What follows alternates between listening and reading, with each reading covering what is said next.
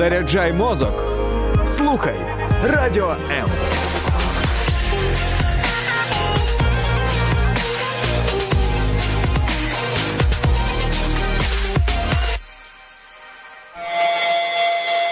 Реальні люди, реальні історії, реальне життя. Щопонеділка о 16-й. Проєкт Загартовані.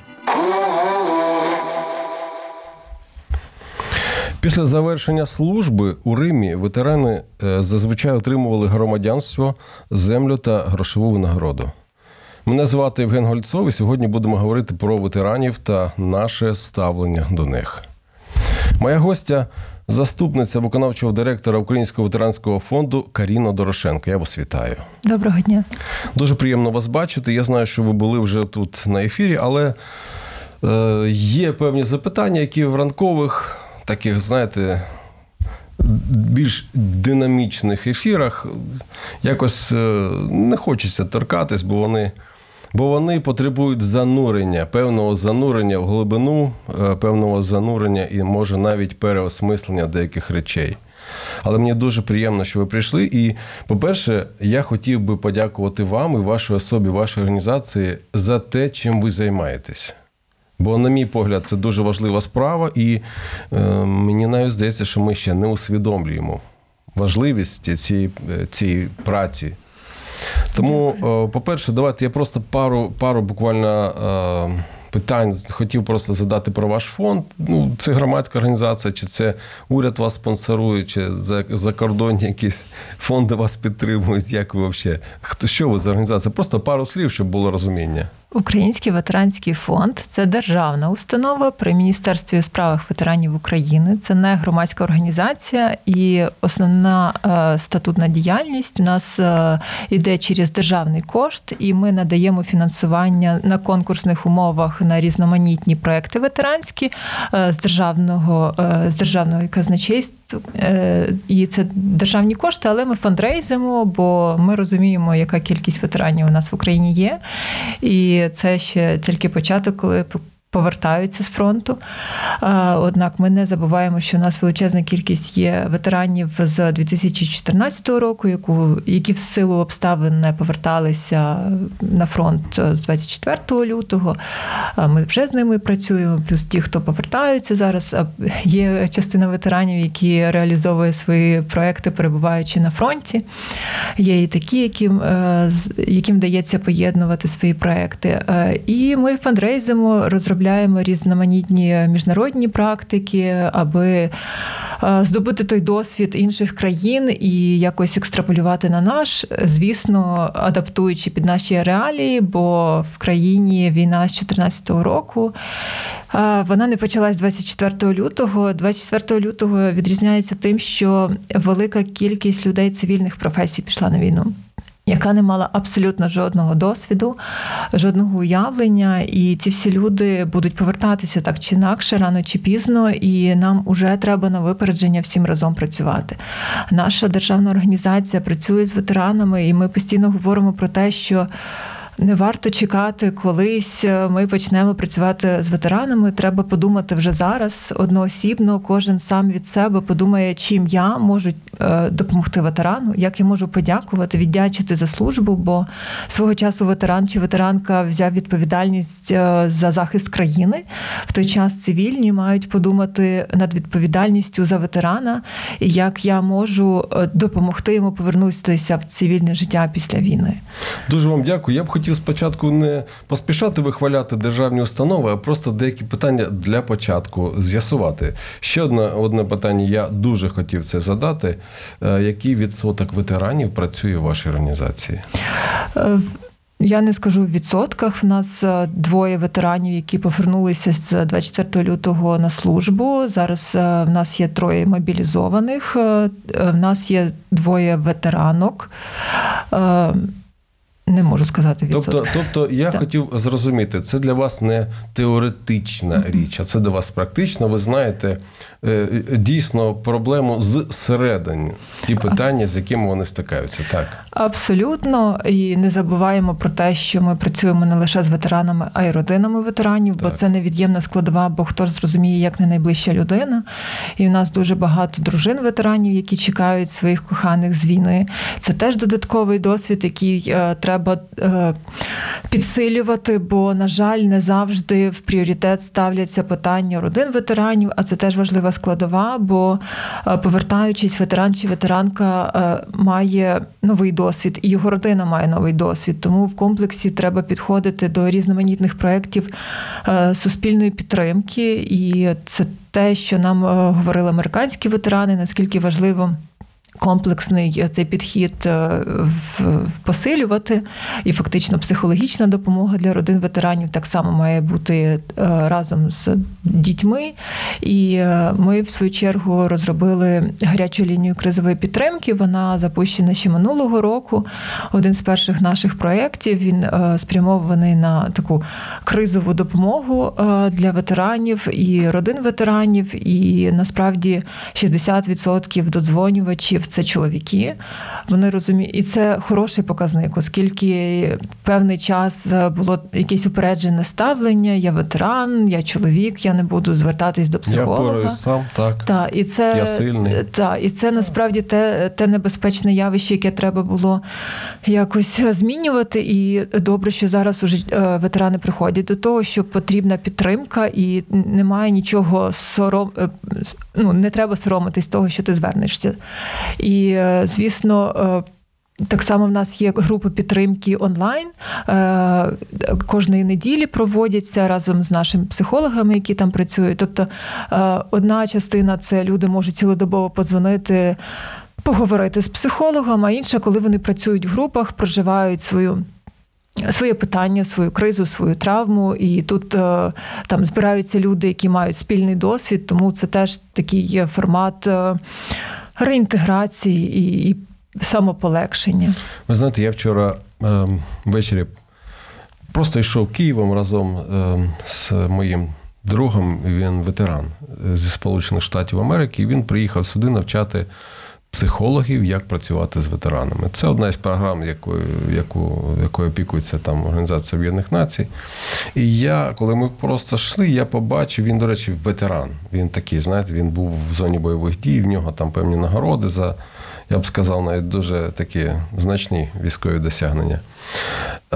І я побачив групу молодих людей. Тобто хлопці, ну, може, там до 30 років, 25-27, може так. І мені, ну, мені просто я зрозумів, що ці хлопці вже мають бойовий досвід. Коли я навчався в школі, то там такі до нас приходили ветерані. Старі, всі з медалями, з орденами. Ем, ну, щось вони там розповідали. А, а зараз я дивлюся ці молоді хлопці. І я замислився над запитанням. Просто от вчора я, я йшов, побачив їх, я замислився, що їх очікує в цій країні, в Україні. Яке майбутнє, Моло- молодість, тобто в них ще може щось, може і родин немає своїх. Я хотів би вас спитати взагалі, як ця війна, на, ваш, е, на ваше розуміння, вплинула на саме на сам зміст слова ветеран. Да, це дуже важливе питання. За нашим досвідом на початку повномасштабного вторгнення, коли е, ми ну не в лютому, звісно, але десь в серпні ми провели дослідження разом з соціологічною групою рейтинг, запитали в населення, хто такий ветеран. І абсолютна більшість говорила про те, що це е, ветерани Другої світової війни. В їхньому уявленні ветерани це дідусь бабуси в медалях, які приводили до школи на 9 травня, і все. І ми розробили тоді соціальну кампанію, коли показали абсолютно молодих людей, які вже тоді були ветеранами. Це 20-річні хлопці, дівчата, які мають за, за плечима колосальний бойовий досвід і. Ну, це правда. Ми живемо в новій реальності, і нам треба прийняти цю реальність і розуміти, як нам далі разом рухатись. І це те, що. Показує наш е, унікальний досвід для інших країн, бо навіть американські ветерани, з якими ми спілкуємось, е, вони абсолютно розуміють, що е, унікальний досвід наших ветеранів в тому, що ми захищаємо свою країну. І це те, що. Додає мотивації, те, що тримає, і все-таки, коли ти захищаєш цю країну, то ти хочеш і будувати майбутнє в цій країні. Інша справа, що нам цивільним потрібно забезпечити це майбутнє, показати, яким воно може бути, шукати шляхи рішення. Я розумію, що ми всі дуже в складних умовах, і економічних, е, соціальних, і так далі. Але ну, от нам просто зараз треба сказати собі чесно, чи я е, готовий. Е, докластися до свого майбутнього, а не чекати, коли ветеран і захищає цю країну, і буде повертатися відроджувати цю країну. Тоді питання ну, якоїсь дорослості, хто е, я е, в цьому світі, що я можу зробити для цієї країни, а не чекати, ну, перекладати відповідальність для ветеранів і захищати, і відроджувати, відбудовувати. Я насправді говорю про те, що. Я можу бути працедавцем, я можу бути вчителем, я можу там бути умовно стоматологом, е, подумати, чим я можу, які послуги е, подяки для ветерана дати. Це навіть не питання матеріальних якихось цінностей, це елементарні питання поваги. Е, я пам'ятаю, я коли була на ефірі вас минулого разу, ми обговорювали. Дуже дивний момент, е, коли жінка е, упереджено ставилась до ветерана на концерті. Ми забуваємо, що ветерани вже можуть бути серед нас. І чомусь е, легко забуваємо. І вони, до речі, можуть бути в цивільному одязі. Абсолютно. Це не обов'язково людина буде в мілітарному одязі. І про це теж не треба забувати. І людина теж може мати свої хобі, свої зацікавлення, свої побажання бути в цивільному житті звичайною людиною. І бути на концерті так само. І коли ти ставишся до людини якось зневажливо, ну першу чергу ти забуваєш, що ти людина так само. Ти ніколи не знаєш, що може бути з тобою, і якою ціною ти зараз перебуваєш на цьому концерті завдяки цій людині, яка поруч, а не казати до неї відійди, бо ти мені заважаєш. Я не знаю, яким зусиллям е, нам треба відроджувати цю людяність в собі в першу чергу. Тут не треба якихось архіправил, якихось не знаю, взаємодій і, і, і нових методик. Тут просто не забувати, що ти людина в першу чергу. А ви знаєте, що якби так е, умовно наше суспільство можна поділити на два табори. Е, табори. Один, Один табір він каже. Скоріше б наші хлопці повернулись і навели тут порядок. А інший табір каже: я навіть не можу собі уявити, що тут почнеться, коли вони прийдуть, повернуться. Тобто, Тобто вони ну, бояться. Інші хочуть, щоб перші хочуть, щоб хлопці повернулись, і дівчата, до речі. А другі хочуть, щоб ну, другі бояться цього. От ви, до речі, до якого табору себе відносите? Я говорю про те, що нам навіть не треба використовувати таких фраз про табори. Нас уже стільки століть роз'єднували, що нам треба абсолютно все робити для того, щоб об'єднуватись на різних етапах. Тут про це, е, що я говорила, про відповідальність. Е, не треба, по-перше, малювати собі якийсь образ, е, який ми, яким зловживали насправді ЗМІ в після АТО ОС. Коли ми бачили заголовки там ветеран з гранатою, ПТСРник там влаштував розбій. Ну, всі були ПТСР, так. Так, оце якраз про узагальнення, коли є якась одинична ситуація, а вона е, узагальнюється на всіх. Це те, що категорично нам не можна допускати. Бо це знову ж таки по краплинках, але формує уявлення у цивільних, що ветеран це щось ну, страшне, е, це про агресію і так далі. І немає розуміння про те, що це звичайна людина, яка може їхати поруч з тобою метро, і ти взагалі взагалі не можеш знати ну там по візуалу, чи це ветеран, чи ні. Тобто е, нам треба розуміти просто, що е, ну, говорити. Це нормально, запитувати це нормально. І в першу чергу нам треба самим брати відповідальність, а не чекати, от ветерани прийдуть, порядок наведуть. По-перше, коли вони прийдуть, по-друге, в яку країну залежить від нас, ну самих, що я можу, а я можу впливати на своїх сусідів, там не знаю, е, облаштувати подвір'я в дворі. Я можу впливати, ну як мінімум, читати закони і розуміти свої права і обов'язки. Бо я говорю там про свої права, і я забуваю про свої обов'язки. Ну це теж неправильно. Ви знаєте, от те, що страшне дійсно страшне, це те, що відбувається в душах у них. Це дуже страшні речі там відбуваються.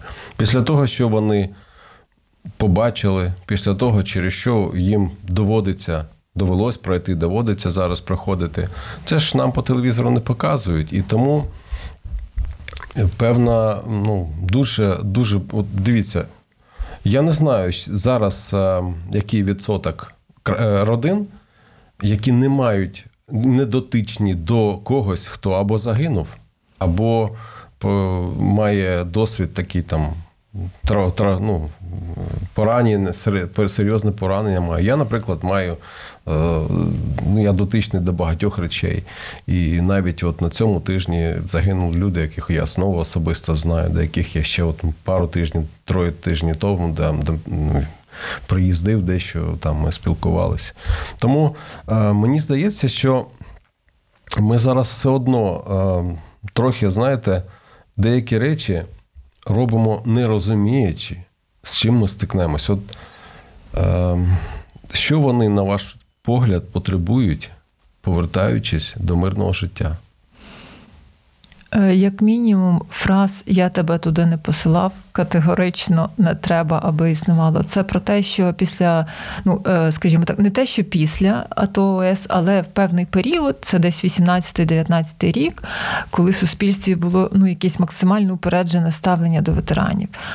Е, знову ж таки, можливо, через формування образу у ЗМІ, через ряд факторів, через те, що ну нахлинули спогади на на велику кількість ветеранів. І це те, що там проїзд в маршрутці, хто ти такий, е, чому це я тебе маю безкоштовно провозити? Я тебе туди не посилав, щоб надавати пільги. Хочеться донести те, що ветерани в першу чергу не пільговики, а це ті, хто. Е, дає їм можливості, і вони можуть розвиватися і розвивати.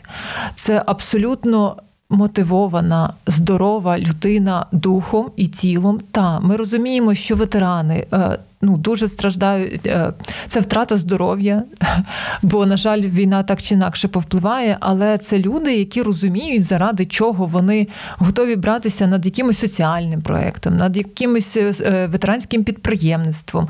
І тут знову ж таки питання взаємопідтримки в цивільному житті.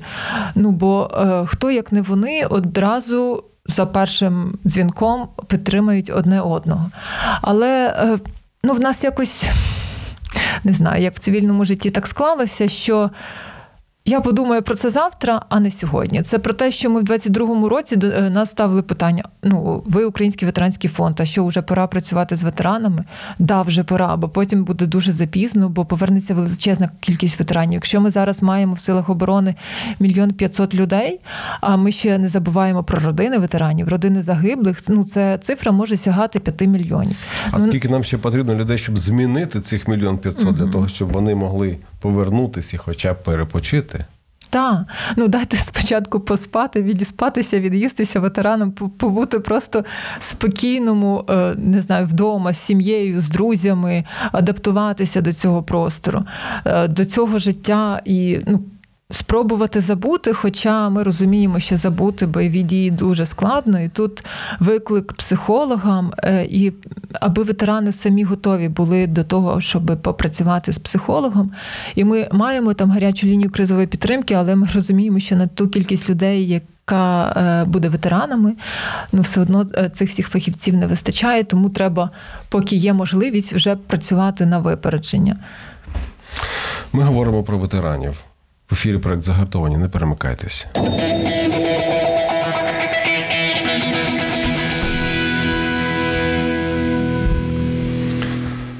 Говорячи про те, що потрібно працювати на випередження, я би хотів, знаєте, спитати, а коли оце усвідомлення, воно прийшло, наприклад, і яка стратегія, яка стратегія вибудовується або вибудована на сьогодні?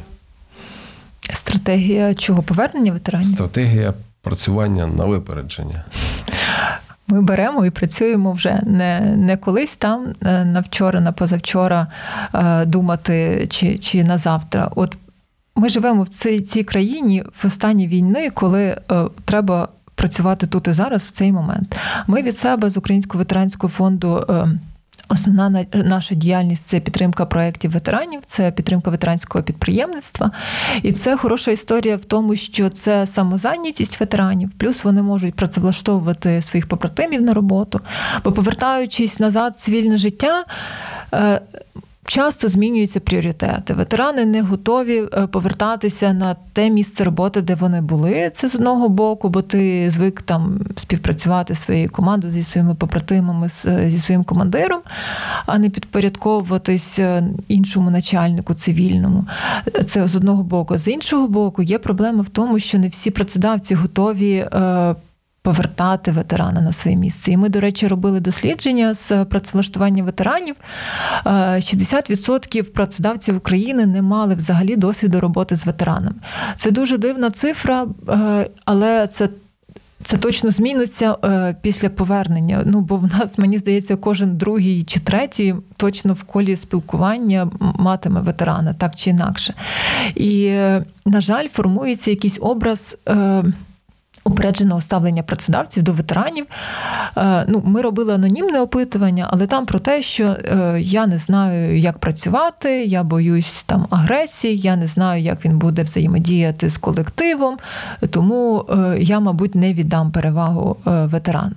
І це 60% тих, які не мали досвіду. Тобто в них уявлення якесь сформувалося якимось чином, але чому так сформувалося, він собі не може, як працедавець сказати. Але в той же час у нас дуже багато хороших кейсів, коли великі компанії правда звертаються до нас постійно за підказками, за методиками, як краще, як адаптувати те чи інше місце роботи.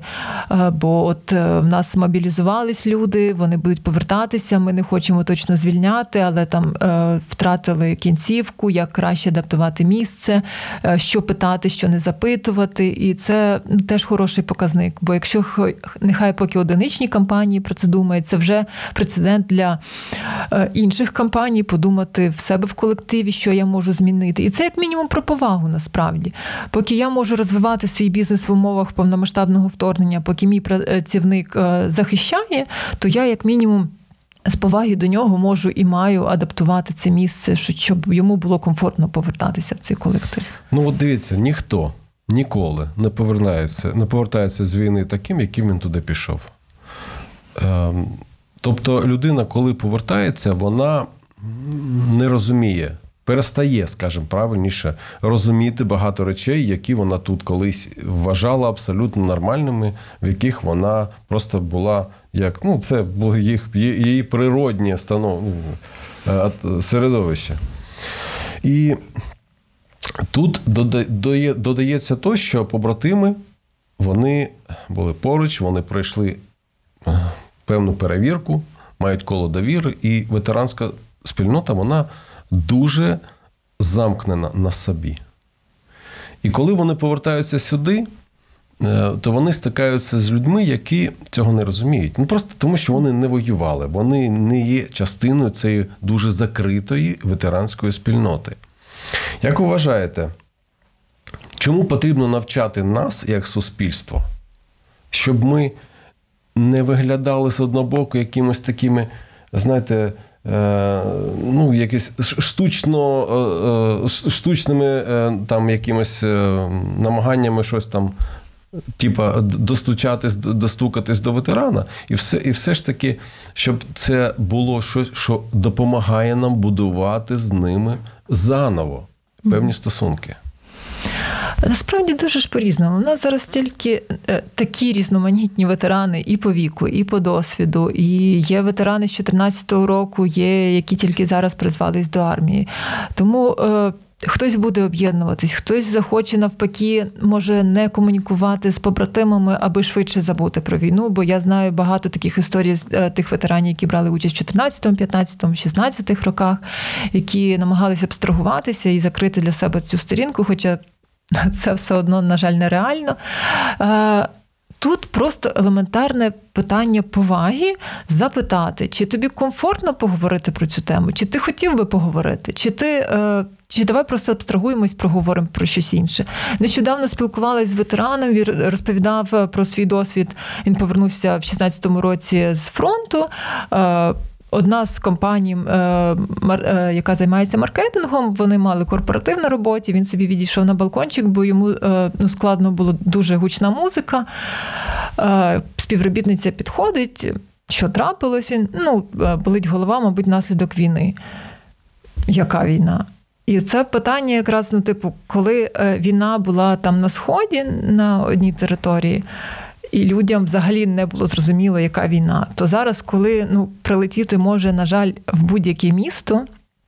Питання е, взагалі не має стояти, яка війна, і е, треба вже по-дорослому розуміти, що ну, люди проживають її по-різному, і просто ну, бути коректнішими, тактовнішими. Ми розробили список таких рекомендацій, як запитувати чи не запитувати. Ну, робили це для журналістів в першу чергу, бо знову ж е, е, тих же досліджень, де образ ветерана формується через ЗМІ, бо ми запитували людей, де ви черпаєте інформацію, що на вас впливає в формуванні образу ветерана. І це знову ж таки телебачення, телеграм-канали, ЗМІ і власний досвід. І більшою мірою це телебачення, тому. Ми збирали журналістів е, ще раз проговорити, як нам далі будувати комунікацію, як запитувати, не запитувати, бо здається, ну якісь. Ну, це не проблемні питання, там не проблемні формулювання, але це ну, по краплинках формує потім негативний досвід, який, можливо, людина там не зі зла так так буде ставитись е, до ветерана, але ну, десь воно їй відкладається, і є якесь таке стереотипне ставлення, ми, які треба вже якось змінювати. Ну, ви знаєте, я е, стикаюсь е, нерідко з тим, що людина просто не розуміє, що деякі питання не треба задавати. Такі питання, які просто тригерять. Тобто вони. Е, просто викликають певну реакцію, бо нагадують певні речі, які він, е, з якими він бореться, які йому жити спокійно не дають. І навіть в родинах. Навіть в родинах е, люди багато ну, не розуміють. Не не то, що не розуміють, знаєте, ну діти, вони по-дитячому mm-hmm. можуть спитати, а скільки ти вбивав когось, ти ви правда? Діти так питають. Скажіть, будь ласка, от ви кажете про психологів. Я от е, просто хотів е, ваше особисте чи ставлення вашого, вашої організації до капеланів. Тому що, чому? Дізнатись, чому? Тому що капелани це ті, хто поруч. Це ті, хто входять в це коло довіри, тому що вони були, є і будуть стільки, скільки потрібно з хлопцями. І е, вони розуміють, про що можна навіть зараз про що поговорити. Навіть знаєте, просто присутність. Присутність капелана, це я неодноразово е, просто можу вам стверджувати дуже впевнено. Присутність капелана, вона. Е, вона щось вон, просто змінює якусь, може, Е, атмосферу в підрозділі, тому що вони відчувають, що вони не самі, вони на заботі. Які, е, які проекти або які можливості ви надаєте капеланам?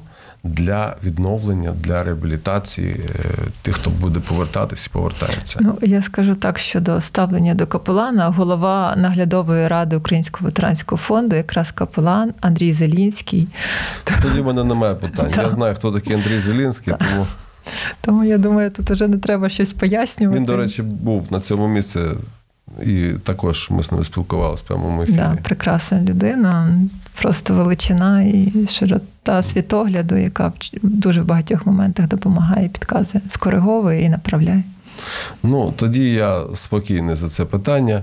Скажіть, будь ласка, е, слово ветеранська культура, які у вас викликає асоціації?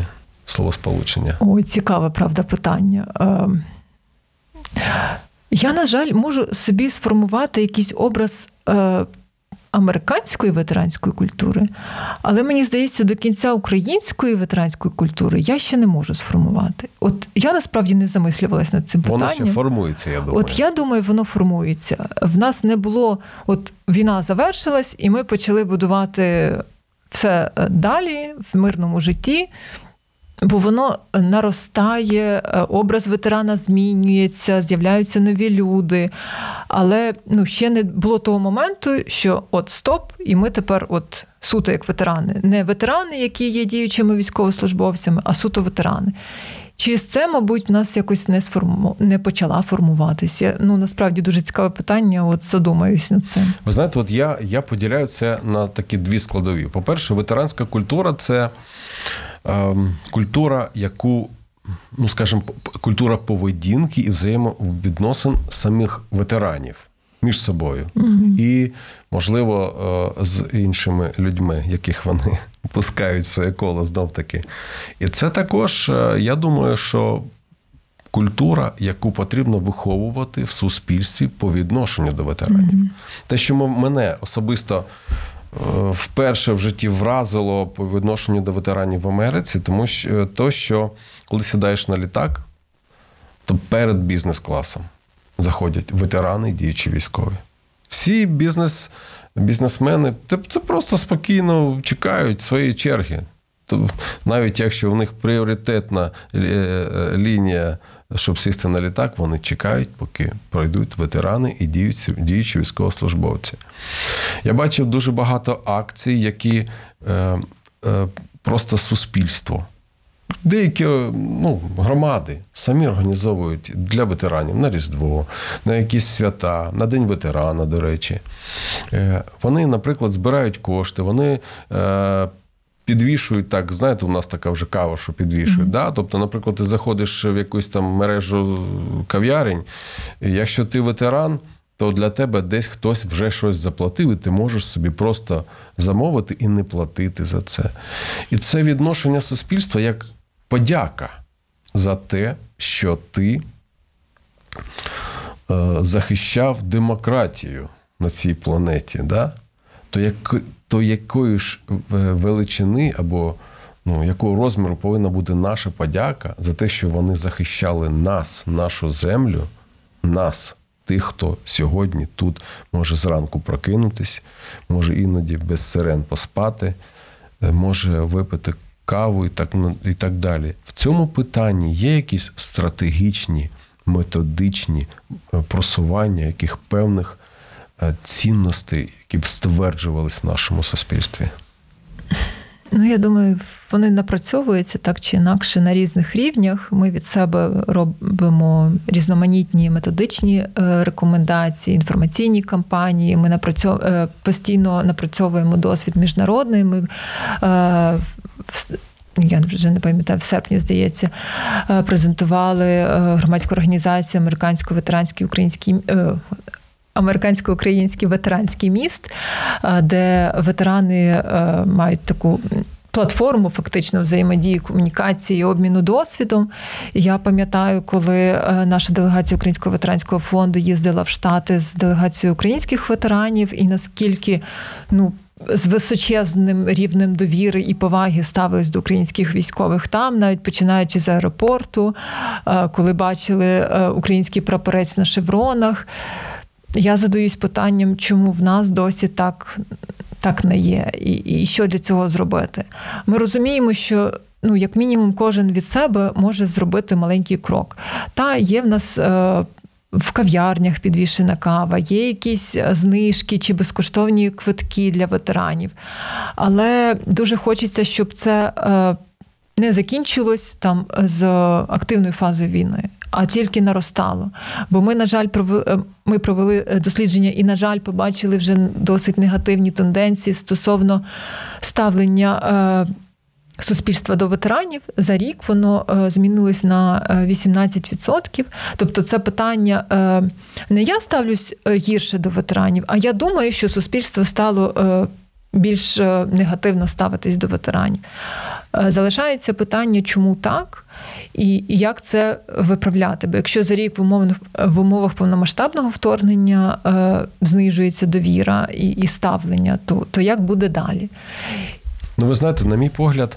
Також не треба ідеалізувати так. всіх ветеранів. Це це я ну, також вже давно дуже зрозумів, е, і, але не треба також всіх, е, ну, знаєте, вже якось так має мати якусь упереджене ставлення до ветеранів, тому що ну, вони там нас захищають.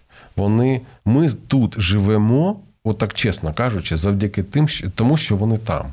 І, на мій погляд, е, повернення їх вже це наша частина, е, щоб ми їх захищали тут.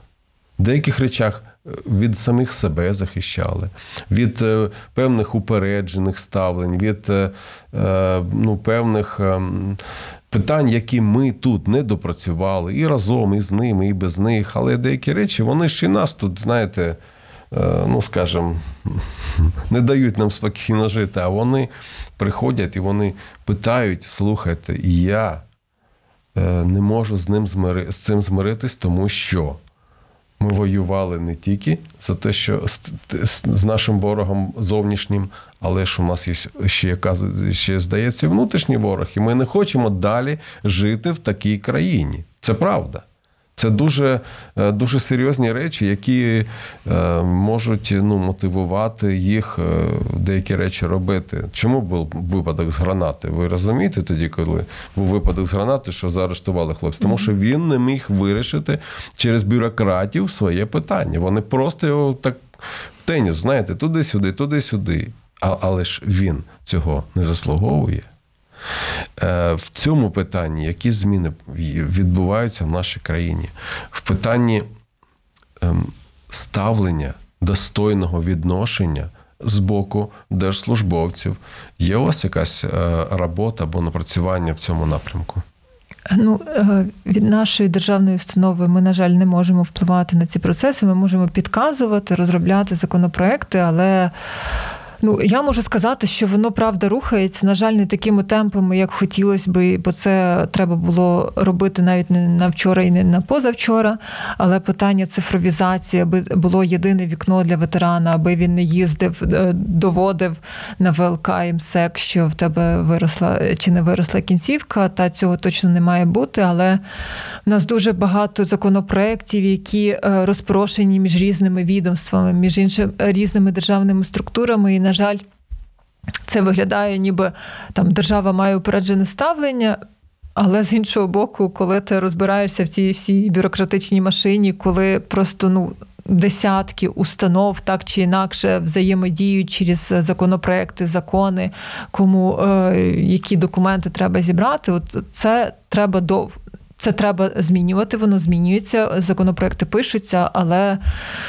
Але, на жаль, не на сьогодні, не на завтра. Це це рішення буде готовим, але але воно рухається, правда, рухається. Певний рух в цьому питанні відбувається, тому не перемикайтесь в ефірі. Проєкт загартовані.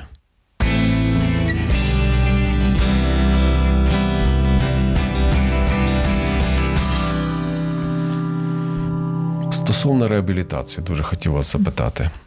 Ми, е, ну, це вже думаю, кожна адекватна людина вона розуміє, що дуже багато е, людей потребує і фізичної, і психічної реабілітації. Тобто, е, коли ти бачиш ті речі, які там ти бачиш, ти, ти навіть не можеш тут.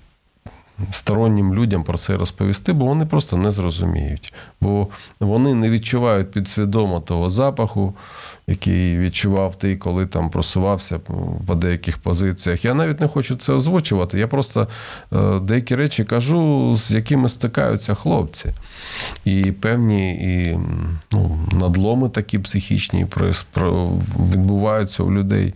І це я не сказав би, що це виявлення слабкості. Це просто. Е, це просто жахливі обставини які не кожен може витримати, навіть підготовлена особа, не кожна, бойові офіцери, не кожен може деякі речі витримати. Скажіть, будь ласка, стосовно реабілітації, що у нас на сьогодні станом відбувається? Ну, Цим питанням займається МОЗ. Е, охорона здоров'я, Міністерство соціальної політики. Е, насправді держава навіть забезпечує протезування. Е, можливо, не в тих кількостях, але я знаю, що точно може забезпечити всіх. Стосовно наскільки психологічно складно, то Дуже добре, коли хлопці, які і дівчата, які пройшли е, цей травмуючий досвід, вони е, їздять до ветеранів е, в лікарні і мотивують, розказуючи про свій досвід і тим самим даючи цей запал до життя, до нового життя.